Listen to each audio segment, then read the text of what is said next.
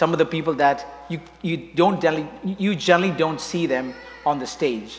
They're actually people that are in the back, making sure we sound great, making sure there's projections all the time, making just videos running. So if you see them, you can look back. Those are the guys, and I want you to walk up to them and say hi and love on them, because we won't be able to do anything here without them. So I just want to just bless them and just honor them.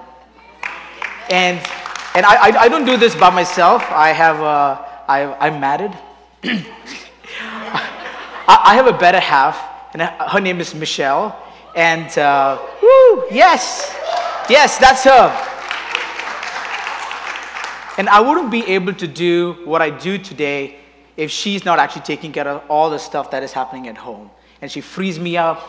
She's my best critic. She's my best encourager. She stands by me. She tells me what I'm doing right, what I'm doing wrong. I think most of them know by now, 80% of the time, my song list is vetted by Michelle. It goes through her. We make sure that, it lines pretty well, all the good stuff that has to happen.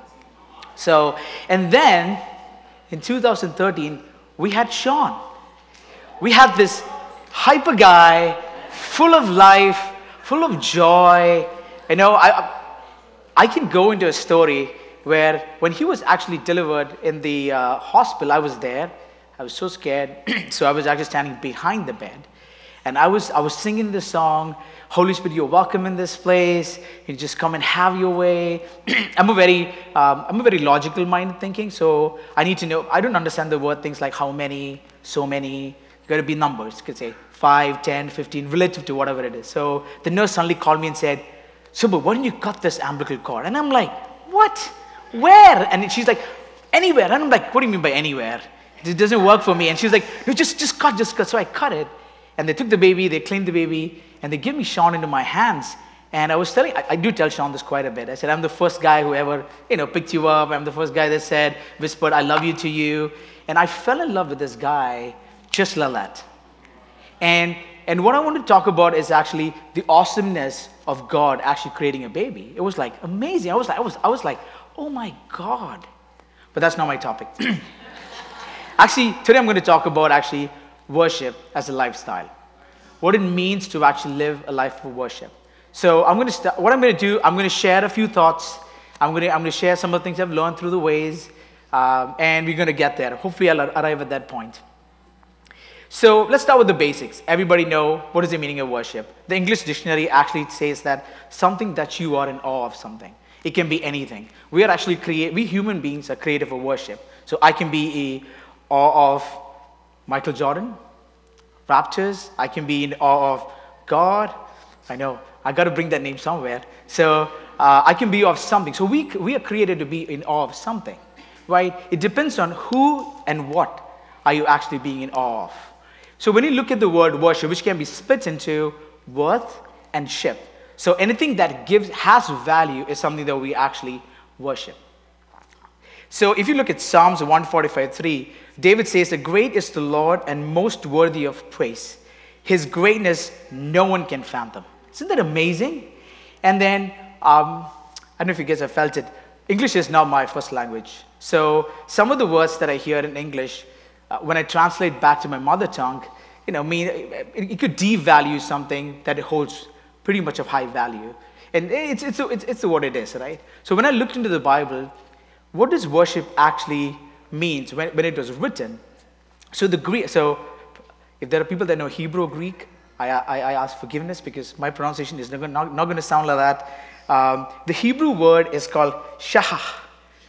Shahah. I think it's right, but anyway. I did go through YouTube and I'm like, how do you pronounce this word? But anyway, okay. It actually means to lay prostrate with face down on the floor in awe of someone. That's the meaning of that. In Hebrew, there's actually three words that they use to describe the word worship. It says, again, proxinino, which is actually used 59 times, which actually means to kiss, to be on the floor, to actually be in awe of something. And then something called sebomai, which actually, it doesn't actually imply there was an action with it. It was just actually feeling in awe of something. And another word is called laterio, which means a religious act of actually doing worship. So when you actually look at the Greek word of worship, it actually means that not only that you are in awe of something, there is an action followed by it. So it could be, kneeling down, kissing, on the floor. And that's what the actual Greek word means, actually. So when you actually look at the New Testament, Jesus talks about worship. One of the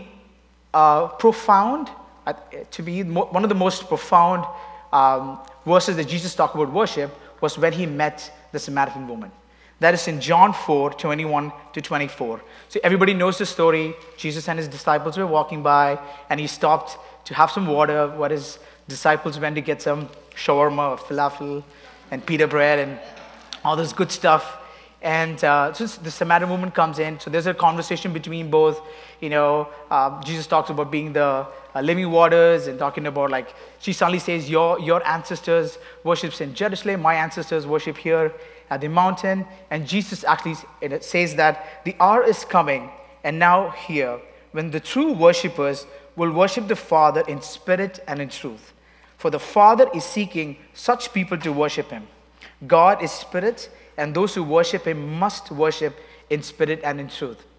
The first thing what Jesus does is that he actually delocalizes it. He doesn't say, oh, you have to go to Jerusalem to do this worship. He doesn't say you have to be in this mountain to do worship.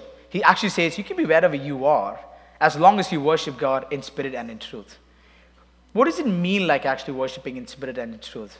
The word truth actually means having a strong theology of who God is, of strong understanding of God's nature, that God is love, God loves us, God takes care of us, our provision is from him, we trust in him. And worshiping in spirit is our emotions, where the Holy Spirit talks to you, encourages you, and both combined is actually worshiping spirit and truth. He also says God is looking for true worshipers. That implies there could be some kind of a false worship too. So when you actually worship one without the other, it's dangerous. If you worship just with truth, it's dead theology. Or it doesn't mean anything, we're just doing it because we want to do it, or we feel good about it, but that's not actually worship. And when you just go the other way around, where there's no theology, and just spirit, you have no idea what it is, you're actually worshiping a false god. So having the truth and your emotions with the Holy Spirit is actually true worship. So far, so good? Oh, thank you. It's actually worship. Yes. It helped me. But anyway. So worship actually depends on our spiritual or emotional affection of heart grasping the supremacy of who God is, right? Worship is based on the right understanding of God's nature and right valuing of God's worth. It is God-centered at the end of the day. John Piper, one of his series, he says that the inner essence of worship is the response of the heart to the knowledge of the mind when the mind is rightly understanding God and the heart is rightly valuing God. The inner essence of worship is the response of the heart to the knowledge of the mind when the mind is rightly understanding God and the heart is valuing God rightly. The more we get to know him, the more we want him. Our outward of worship is what we believe in. Worship is not at all external. It's all about internal. When I became a Christian, or when I got saved, that should be the right word I said. So I got saved when I was in my grade 6th. So I accepted Jesus as my personal savior. I was like, oh my God, for all my sins, he's died for me. And the next thing I could always remember is eternity. And I'm like, oh my God, is he going to come today? Oh my God, is a rapture going to happen today? And I lived in that. I used to get up in the morning and touch my sister. And, oh my God, she's here. Oh God, thank you. The rapture didn't happen. She was very young. And I'm like, yes. And I would call my mom in the middle of the night. Mom, are you here? She's like, yeah. And I'm like, okay. Because I know I got saved. And that's how I accepted it. And then all I lived was a fear life, thinking that I can't move right. I used to close myself, when a movie was playing and things like that. I used to do a lot of funny things. But anyway, so that's what happened when I was in grade 6. And then I accepted God once again into my life in December 2003, when I actually gave completely lordship of my life. I knew him as a savior. Now I know him as my Lord. And I accepted him every part of my life. I said, God, come and change me. If there is something that needs to be broken, break it. I took a year break between doing my bachelor's in engineering and master's in engineering, and I actually spent time in the church. And I said, God, just break me up, right? And my first thing that I volunteered to do in church is cleaning the church. Because we had a hall, it was much bigger. We had to actually clean the entire thing out, mop it, because it is a school, so we had to mop everything out. And every time they played the song, and I always thought the worship meant is singing. So when they say, let's call everybody for worship, and I was always, my internal thing is always singing. This is an expression of worship. The music is just an expression of worship. And I think music is one of the best things that God created. So to me, I'm like, and I need something, when I'm by myself, I need some music to pep me up, but anyways. So what I want to say that what we do on Sunday this morning is an expression of understanding who God is, and when you value that, so your life, how you talk, how you speak, will all align with what God wants you to do. So worship is not just singing. Worship is a lifestyle, and a lifestyle which represents who God is. So Matthew 15:8-9 says that this people honors me with their lips, but their heart is far from me, in vain do they worship me. I mean, we can come here together, raise your hands, you can cry, you can do all sort of things, but if your heart is not in the right posture, that is not worship. And there's no gray areas in worship, which I'll get into. So so as you come in, so make sure that your heart is right with God. I heard Kim Walker say this, that you'll always worship at the level of your revelation. So always worship at the level of your revelation. The more you spend time with God in the secret place, the more of His revelations comes through you, the more understanding you understand who God is and His loving nature is, and the more you tend to live a life that actually displays who Jesus is. Worship, sometimes worship, we treat them like a bargain system. You know what? I come here, I'm going to put my praise, and then I'm going to take something from God. And worship is not about a system. You don't come to worship because you want something. He blesses you because you have a good relationship with Him. And if you come to God because you want something, we need to start checking our hearts about it. Because when, I don't know who said this, but it could be Bill Johnson, because he's got a lot of amazing quotes. He said that, when you get into your prayer room and when you begin to pray, I might be wrong, but I'm quoting it, hopefully I'm quoting it right, is that you actually tend to start looking at inward, like, I want this, God bless that, this, whatever, right? But when you worship your first 15, 20 minutes, and then when you actually get into prayer, your prayer language starts to change, because you start to pray what the Father in heaven wants you to pray. And that's what we're designed to do, right? So worship is where we tie our hearts into. Worship is always God-centered. If God is not in the center, everything actually breaks down. So make sure that God is actually in the center of your worship. When you look at Genesis 4, where Cain and Abel actually brings worship, you can see that Cain did a lot of religious act, whereas Abel actually did a lot more of relationship act. And you can see how that broke down, how Cain became jealous of his brother, and all this kind of stuff that happened. How many of you ever sometimes get bored in what you do? I have. How many times you guys have felt bored? Like, I'm bored. You know what I mean? Like, I have. And I've gone through those phases. I was a couple of weeks ago, too. Like, I'm like, man, this is like, like work. I go to work, project management, which I don't like much. But anyway, I come to another place, project management again. And then what happens is that when you feel in a state of boredom, I just want you to read Revelation 4. It would change our perspective who God is. It would change our perspective how majestic He is, actually. His awesomeness. So I'm going to read it. I'm going to read here and there a little bit. So Revelation 4 is where John actually goes up to heaven and yada, yada, yada. And then he says, so he's in heaven now. And he says, at once I was in spirit. There before me was a throne in heaven with someone sitting on it. And the one who sat there had the appearance of jasper and ruby, a rainbow that shone like an emerald and circled the throne. Surrounding the throne were 24 other thrones, and seated on them were 24 elders. They were dressed in white and had crowns of gold on their heads. From the throne came flashes of lightning, rumbles, and peals of thunder. In front of the throne, seven lamps were blazing on the good stuff. And then later he says there were four living creatures actually surrounding the throne room, which had six wings and all eyes over them.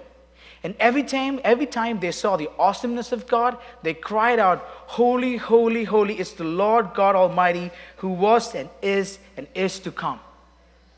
They're doing this for eternity. They're doing this for, I think this is what's happening. This is my version of Revelations 4. You know, you can have your own revelations, but for me, I feel like if people don't like worshiping with lights, you know, because I think there's going to be amazing lights in heaven. And the Bible says his voice sounded like thunder. Man, I can't imagine the subwoofers that's going to happen there. Man, I'm like, that's going to be awesome. The speakers is going to be like, we've never thought about. It's going to be glorious, and there's going to be lights that we've never seen, and all the light shows, and I don't know. It's what I'm imagining it could be, right? And then, you've seen a lot of worship happening in the center, right?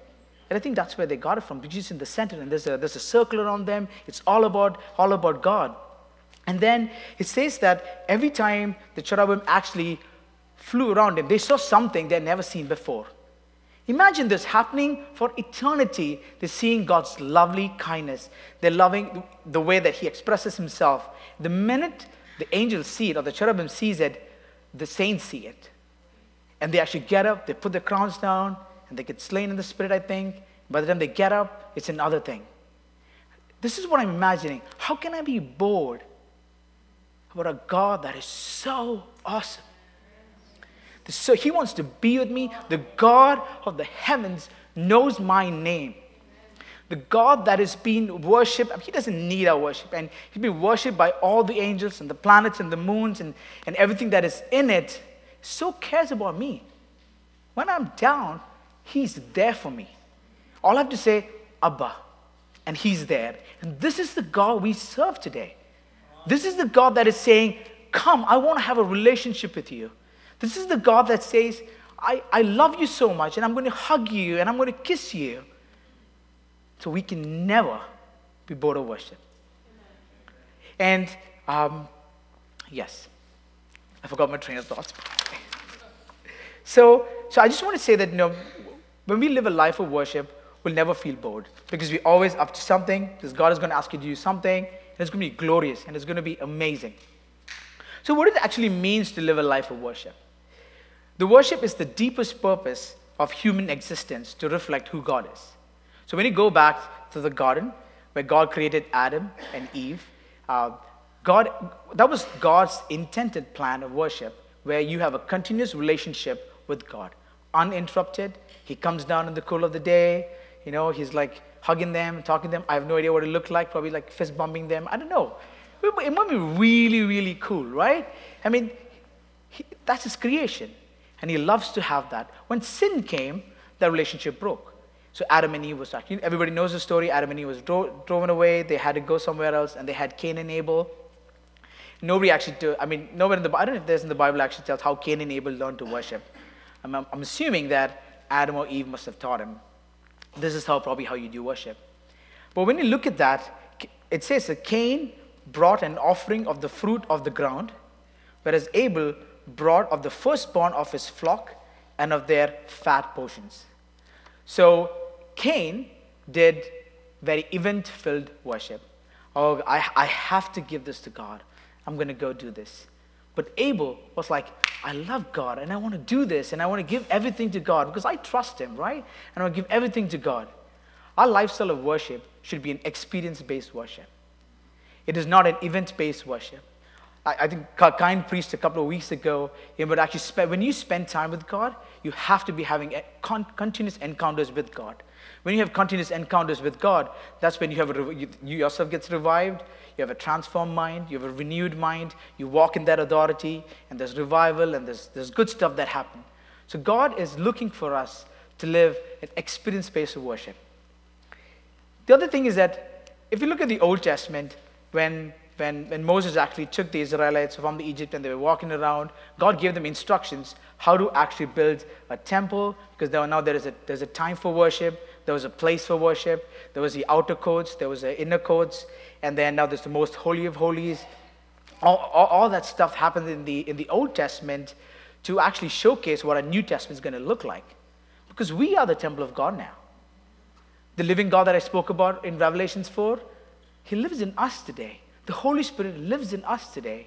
And when we know that, when we actually walk in that understanding of who He is and the awesomeness of who He is, our relationship starts to begin to change.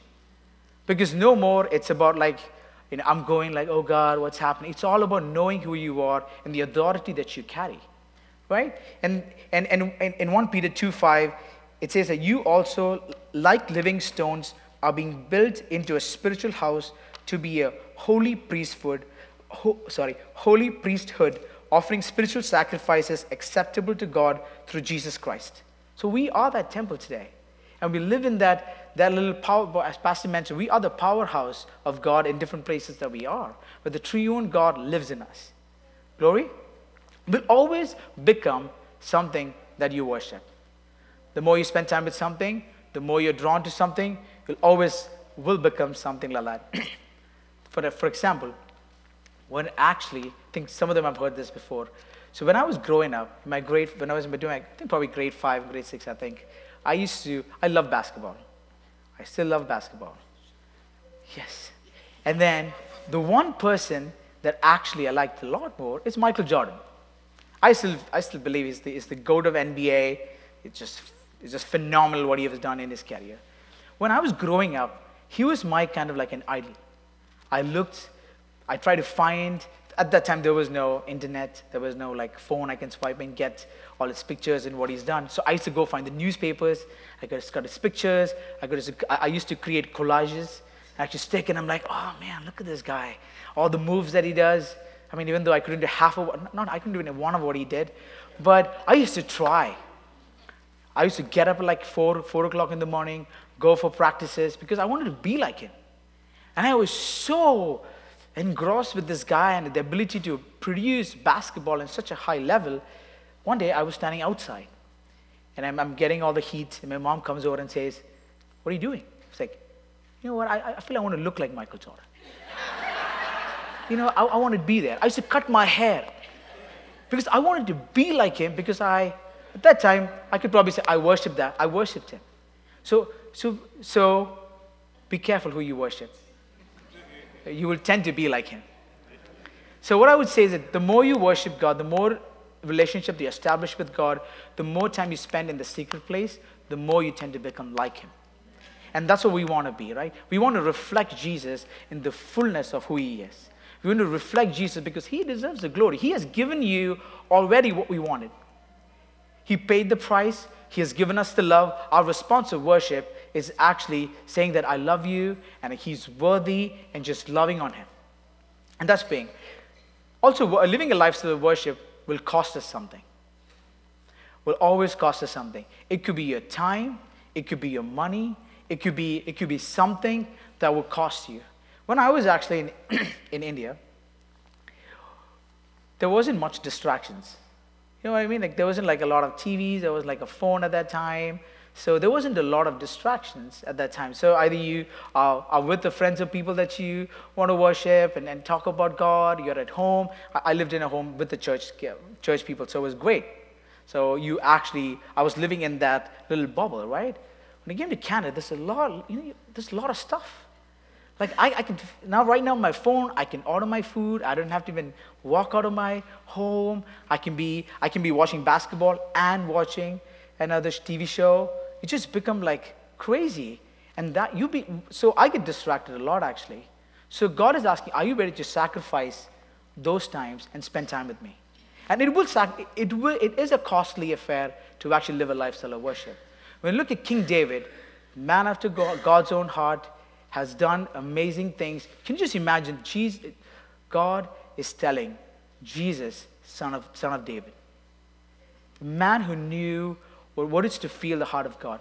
So you know the story that in 2 Samuel 24, he went to count and how many people are there in Israel, and then, God said, you've done something that, I don't want you to do, and, there was going to be a plague coming in.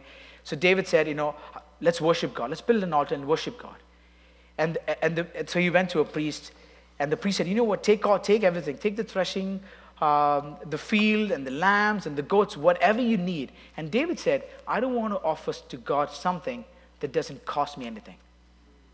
And it's hard, right, sometimes, right? I mean, you want to relax a little bit, watch stuff, but it's sometimes God would ask you to do something. Probably it'll be your friend circle. God will say, hey, Sibyl, I don't want you to be hanging around, with Cain. And he said, kidding. I'm kidding. I love Cain. And then he would say, I want you to come this side. It could be for something else, right? We have no idea what it is. Probably finding that person and loving on that person. God said, rather than you go for the comfort of your friend circle, I want you to come out and spend some time with somebody else who needs that. And that is a costly thing that you have to do sometimes, right? Because you're now actually stepping away from what you think that you're having a good time and going to do something what God wants you to do. And the more you do it, the more easy it starts to become. The more you start to listen to God, the more easy it becomes. So Romans 12:1 says, therefore I urge you, brothers and sisters, in view of God's mercy, to offer your bodies as a living sacrifice, holy and pleasing to God. This is your true and proper worship. When we actually start to change the way we think of actually offering a sacrifice and being a sacrifice.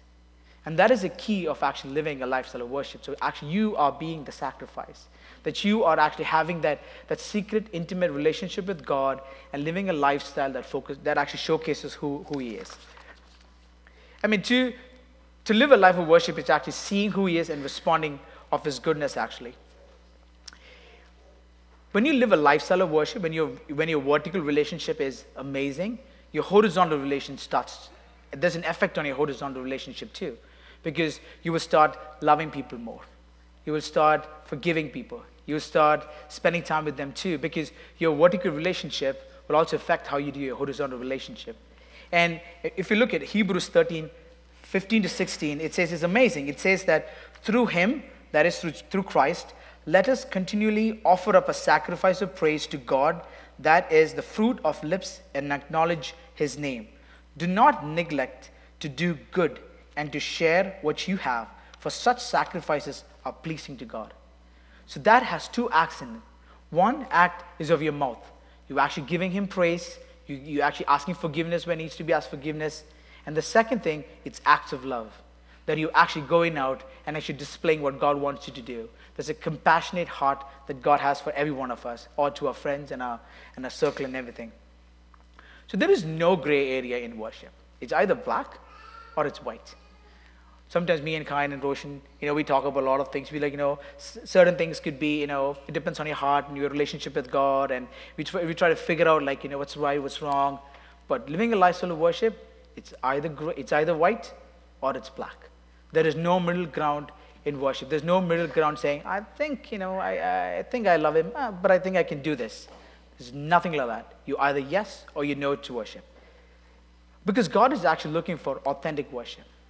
And the way God has created you is authentic, and He's looking at that worship. He's looking at me to worship how authentic I can be in my worship. This is something to do with worship leading. And so I can never worship like somebody else. If I do, that means I'm copying something. I can't worship like Laura, how she leads. I can't worship like Jonathan Clark Dix or anybody of that matter. That means I'm actually bringing something else that's not authentic of me. And it's so important for God that you actually worship and live a lifestyle that is actually authentic to Him. Because you are created different.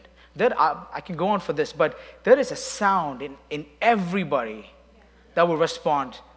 So when you raise that sound, God will listen to it. I'm saying God will listen to everything, but there is a sound that is inbuilt in you that actually gives glory to God, actually. Imagine this, right? You are, spotted some of the points, and I forgot that, actually. So we do corporate worship, and it's great. It's amazing. We actually come in together. We declare who God is. And we get encouraged by each other, right? And that's what we do corporate worship. We're here together because we're going to sing songs and we're going to declare who God is, but at the same time, feed from each other because we need that at the end of the day. Imagine if you keep this relationship between you and God Monday to Saturday. You're fighting for that relationship with God. When I was pursuing Michelle, I've done some things that which I don't like to do. Like things like eating idli and dosa and some of the Indian food, which I'm not fond of. But I used to do it because I was pursuing her. I was like, I'm going to give 100% in this if I need her, right? And it was a birthday and I wanted to surprise her. So middle of the night, she lived in a ladies' hostel and we lived, some of the guys were down some home. So I in the middle of the night, I woke up and I drove next to her, wherever room is. And then I said, called her and I said, wish her happy birthday. She's like, yeah, happy birthday. I said, would you want to come outside next to the window? She said, yeah. And I was standing there and I was saying, happy birthday, and I'm there. And I used to be like, I want to actually, so when you pursue God for relationship, it's intention.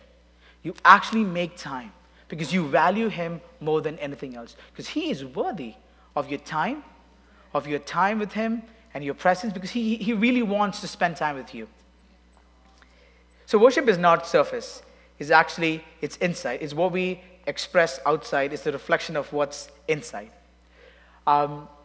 We have this running joke sometimes in the worship team. We would actually gather together to actually do some nights of worship. When I started to lead worship, I had some checkpoints. I had some checkpoints when I do worship, and I'm like, okay, I'm just being open here, okay?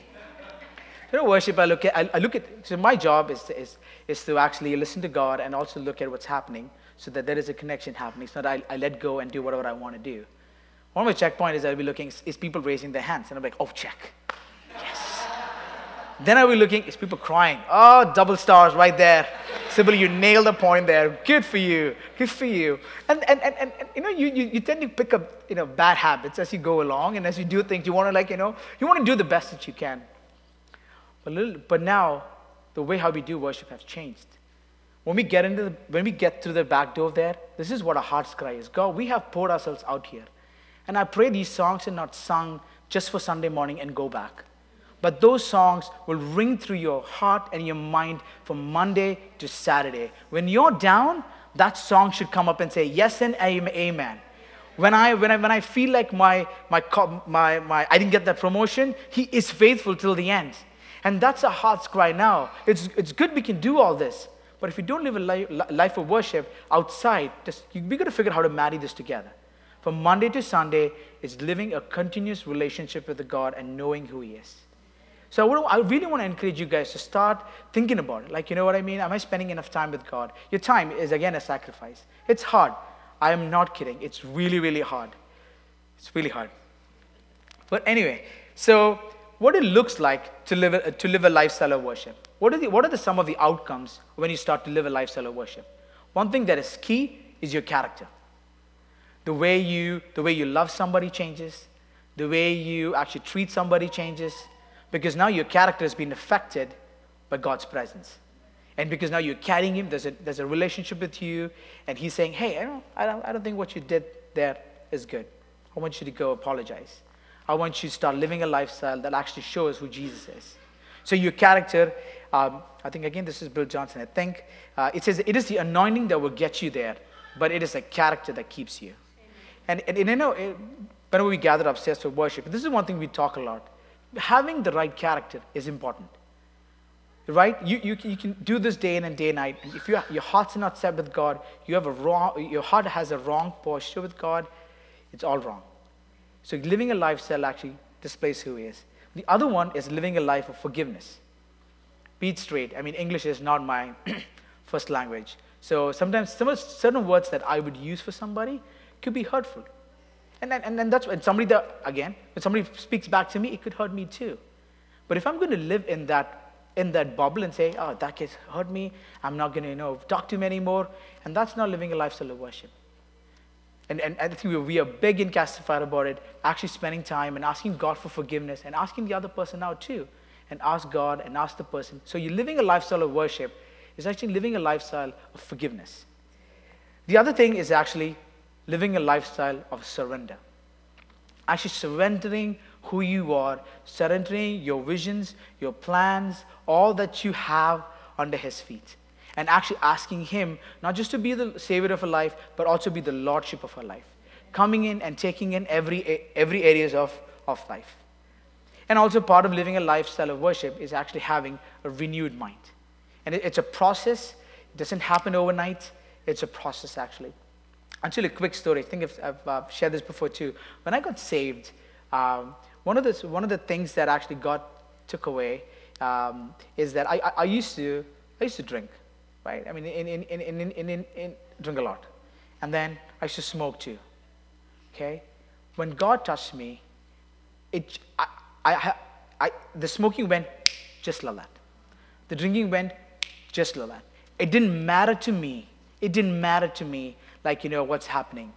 And when people say it's hard to quit and all this kind of stuff, but for me, it happened instantly. So I'm walking with God, and I'm going to my church on my little bike, and I'm riding back home. And then all of a sudden, I was like, yeah, you know what? I've done it. You know what I mean? And God, I could hear the still voice saying, Sibil, you have a long way to go. all I just helped you is to just take that physical thing off you, some of the bad habits off you. Are you jealous? Yeah, I can be. Are you becoming like, you know, you want, I mean, do you have pride? Yeah, of course I had pride at that time. And he's like, these are the things we're going to work slowly, and it's a process, right? So if you're in this journey, there is no condemnation. Jesus is figuring out with you where you are and helping you to get where he wants you to be. So living every moment in the wonder of worship will change your life every day. So God, the Father, made the heavens, the stars, the skies, everything to display the glory of who God is. And we were created to enjoy that with him. So my prayer today is that we live a lifestyle of worship, knowing who he is, never getting bored of the Father that you serve, and displaying who Jesus is.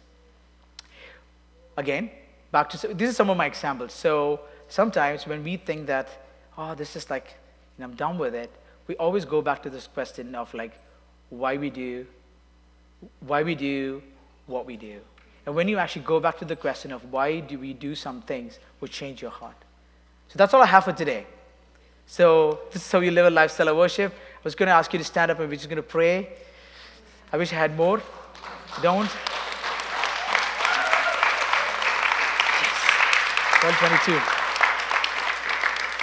12:22.